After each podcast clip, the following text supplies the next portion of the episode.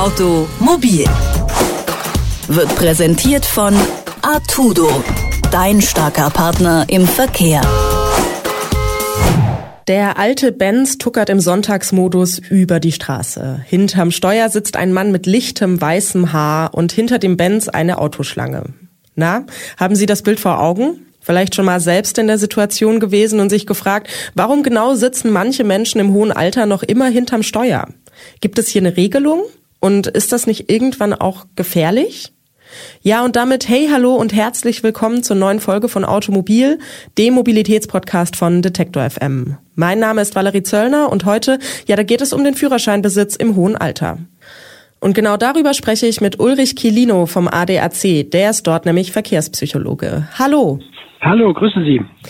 Herr Kilino, gibt es denn in Deutschland eine Regelung, wann der Führerschein abgegeben werden muss?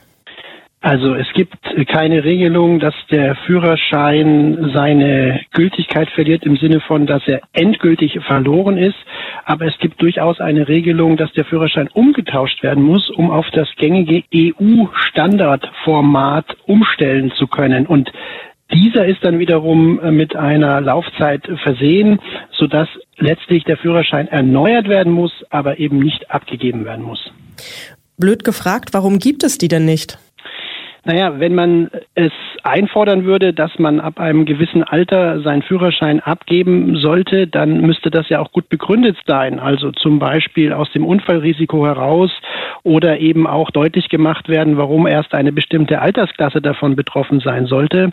Und da das eben nicht unmittelbar so herzuleiten ist, äh, ist auch diese Regelung eben nicht verhältnismäßig oder wäre eine solche Regelung nicht verhältnismäßig. Sie haben jetzt gerade schon die Unfallstatistik angesprochen. Wie sieht das denn aus? Bauen Seniorinnen und Senioren wirklich öfter Unfälle als andere Altersgruppen? Also man kann das so nicht sagen. Es ist wichtig auch in dem Fall natürlich nicht nur auf die Anzahl zu gehen, sondern auch ein Stück weit die Fahrleistung mit zu berücksichtigen. Und äh, man sieht doch, dass trotz des demografischen Wandels und des großen Zuwachses in der Altersgruppe auch der über 75-Jährigen äh, und der Zunahme der Fahrleistung innerhalb der Altersgruppe das Unfallrisiko nicht stark angestiegen ist. Es ist vergleichbar zu den 20 bis 30-Jährigen. Es ist vielleicht nicht ganz so sicher wie das der 40 bis 50-Jährigen. Das hat aber je nach Altersgruppe natürlich auch wieder besondere Hintergründe. Und äh, von dem her ist es eben wichtig, genau diese spezifischen Risiken zu adressieren, aber nicht allgemein eine Gruppe ähm, vorzuverurteilen oder als alleinige Unfallrisikogruppe darzustellen mal Ihre eigene Meinung. Denken Sie, es sollten eine erneute Führerscheinprüfung für Senioren geben oder eher nicht? Also wenn man über eine Führerscheinprüfung nachdenken würde, dann müsste man eben sagen, dass es nicht für eine bestimmte Altersgruppe ausreichend wäre. Das wäre dann unfair, denn das Unfallrisiko ist eben nicht so einseitig verteilt. Also wenn, dann müsste das äh, für alle erfolgen. Und dann ist auch wieder die Frage, wie wäre denn so eine Prüfung zu gestalten? Denn ich denke, das Gas geben und Kuppeln und äh, andere Dinge äh, wären ja nicht auffällig. Das heißt, eine Prüfung, die alle bestehen, ist ja dann auch letztlich keine Prüfung. Eine Prüfung, die gewisse Hürden mit sich bringt, ähm, hätte natürlich auch wieder das Risiko äh, einer gewissen Irrtumswahrscheinlichkeit, dass also auch Leute möglicherweise die Prüfung nicht bestehen, obwohl sie eigentlich geeignet wären. Und wenn man das da nicht anlassbezogen äh, durchführt, dann hat man eben eine große Gruppe, die irrtümlich äh, sozusagen äh, aussortiert werden. Und das wäre dann in der Tat auch wiederum nicht verhältnismäßig. Also in Kurzform, es hat einfach sehr, sehr viele Risiken und es gibt nicht den einfachen Test, der alles sofort und eindeutig belegen kann. Das sehen wir ja auch jetzt äh, in der Corona-Pandemie, dass das eben nicht so einfach ist. Und von dem her würde ich dazu nicht raten. Ja, beim ADAC bieten Sie ja den sogenannten Fahrfitness-Check an. Was beinhaltet der denn?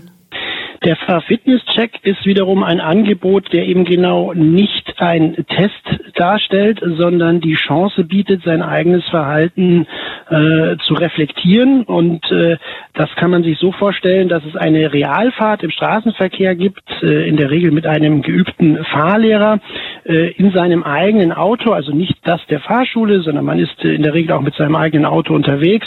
Und der Fahrlehrer coacht dann in der Stunde sozusagen äh, die Person, gibt nützliche Anregungen, Tipps, was man verbessern kann, wie man vielleicht auch bestimmte Defizite, die auch im höheren Alter auftreten können, Stichwort Schulterblick oder ähnliches, äh, ausgeglichen werden können, äh, wie das Geschwindigkeitsverhalten ist, ist das angemessen.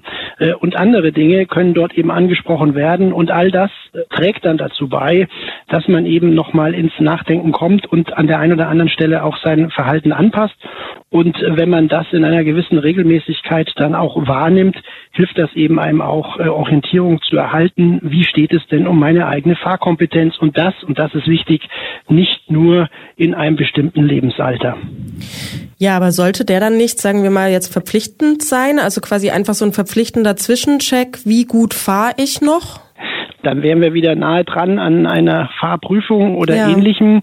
Und wenn man es verpflichtend machen würde, dann müsste man eben wieder auch genau begründen, wie ist letztlich das Unfallrisiko, ist das verhältnismäßig, da sind ja auch Kosten mit verbunden. Und wie gesagt, je nach Ausgang hat das Ganze ja auch starke Nebenwirkungen, insbesondere dann, wenn eben auch kein so sicheres Testverfahren da ist oder keine so sichere Prüfungssituation abbildbar ist, äh, die standardisierbar ist, äh, die eben auch ähm, ja die Möglichkeit bietet, äh, wenn da eben Ereignisse auftreten, die nicht kontrollierbar waren, wie schafft man das dann auch äh, zu wiederholen? Also wenn all diese Dinge eben offen sind und nicht geklärt sind, ähm, kann man eben solche Dinge dann auch nicht verpflichtend einführen oder auch fordern, sie einzuführen.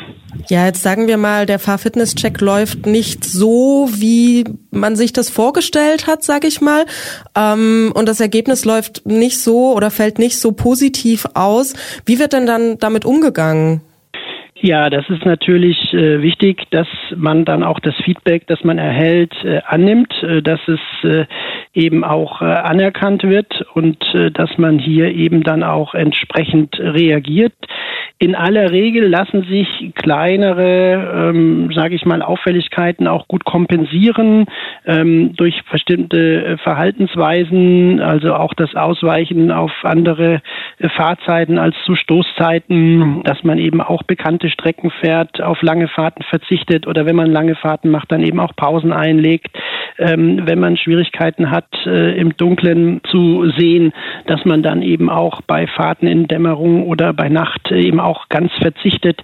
All das sind ja Dinge, die möglich sind, die in der Eigenverantwortung auch zu regeln sind. Und die Unfallstatistik sagt uns ja auch genau, dass hier eben auch gerade die älteren Verkehrsteilnehmer vorsichtig und umsichtig agieren und die Risiken, die sie da eben für sich auch äh, sehen, versuchen auch entsprechend zu vermeiden. Anders ist es zum Beispiel bei den Fahranfängern, die eben eher davon leben, dass sie eine gewisse Selbstüberschätzung ihrer Fahrfähigkeiten äh, mitbringen und daher auch Risiken eingehen, die eben für andere nicht kalkulierbar sind. Und so entsteht eben auch das Bild, dass eher die Fahranfänger die Gruppe derjenigen sind, die für eine hohe Unfallrisiko im Straßenverkehr verantwortlich sind und eben genau nicht die Senioren. Ja, der Führerscheinbesitz im hohen Alter, welche Möglichkeiten es hier für Seniorinnen und Senioren gibt, up to date zu bleiben, darüber habe ich mit Ulrich Kilino vom ADAC gesprochen. Vielen Dank für das Gespräch. Ich bedanke mich auch. Unfalltechnisch sieht es also bei Seniorinnen und Senioren nicht ganz so gravierend aus, wie ich dachte.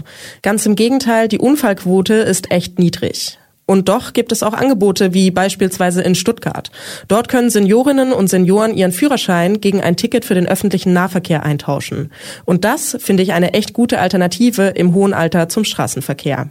Ja, und damit verabschiede ich mich heute. Wir hören uns nächste Woche wieder. Bis dahin, macht's gut. Ciao. Automobil